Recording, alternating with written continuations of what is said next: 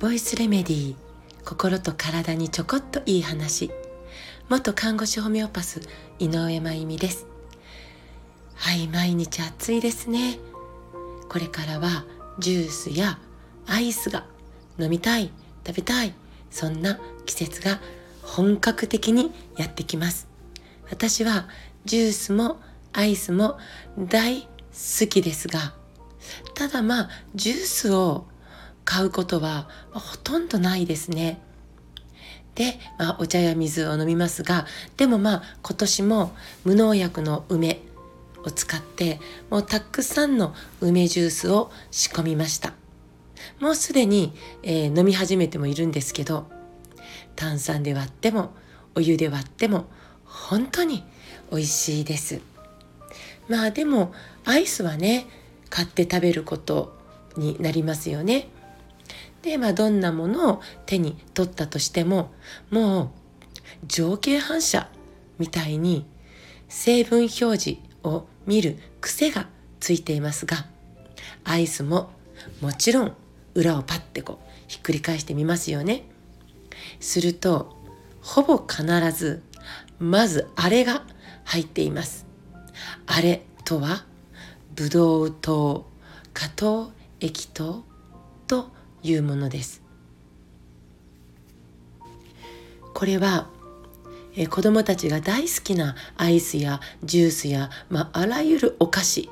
加工食品などに砂糖の代わりに使われているトウモロコシから取った甘みなんですよね。まあ、トウモロコシが原料ならいいんじゃないか？と思われがちですがちょっと注意が必要なんです。このトウモロコシってね甘くて美味しいから人間も好きだけど虫たちも大好きなんです。トウモロコシの虫食いを防ぐためにトウモロコシ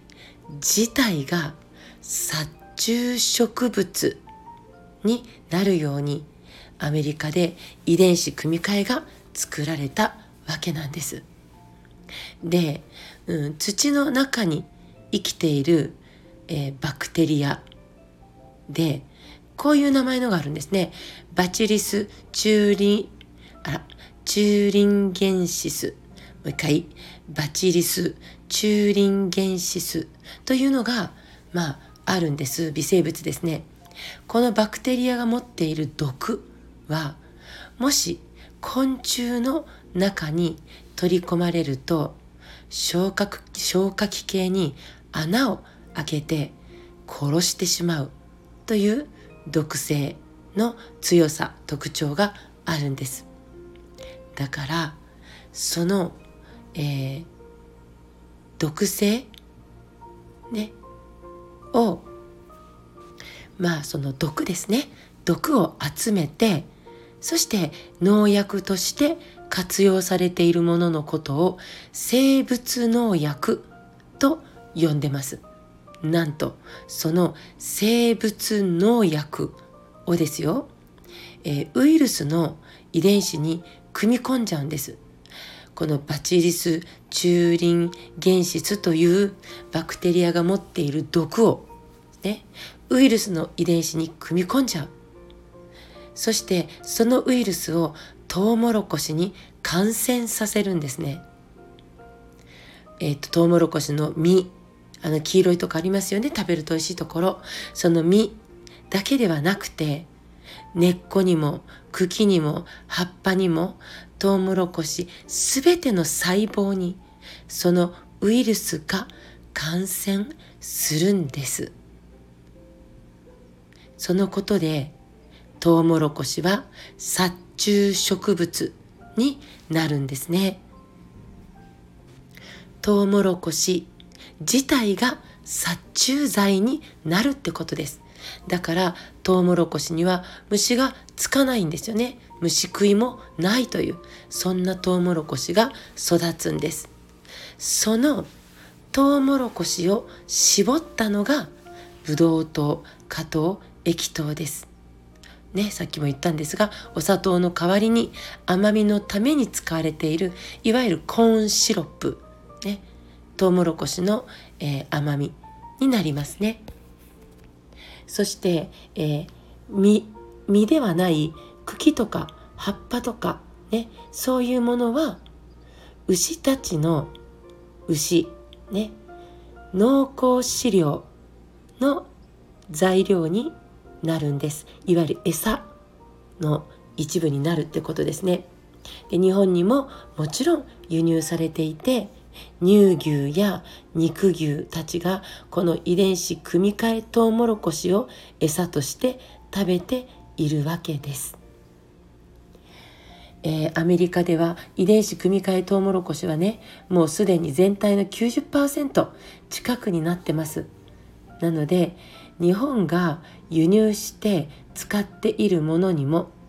高い確率で使われているんですよ。ね、で、えー、さっきもお伝えしましたが子どもたちが大好きなジュースお菓子、ね、ソースやお酒かなりの食品にお砂糖の代わりに使われています。それが私たちの体の中に入った時継続的にね体の中に入った時その毒性で昆虫の消化器、ね、に穴を開けちゃうように人間の腸にも穴が開いて腸が漏れやすい状態にしてしまう可能性が高いわけです。今話題になっているリーキーガット症候群いわゆる腸漏れ症候群みたいなものになってるわけですよね。この夏は冷たい美味しいおやつが食べたくなった時後ろの成分表示をお子さんたちと一緒に見てできるだけシンプルなものでできているものを選べる力を作ることができたらいいですね。今日も最後まで聞いてくださってありがとうございます。また明日お会いしましょう。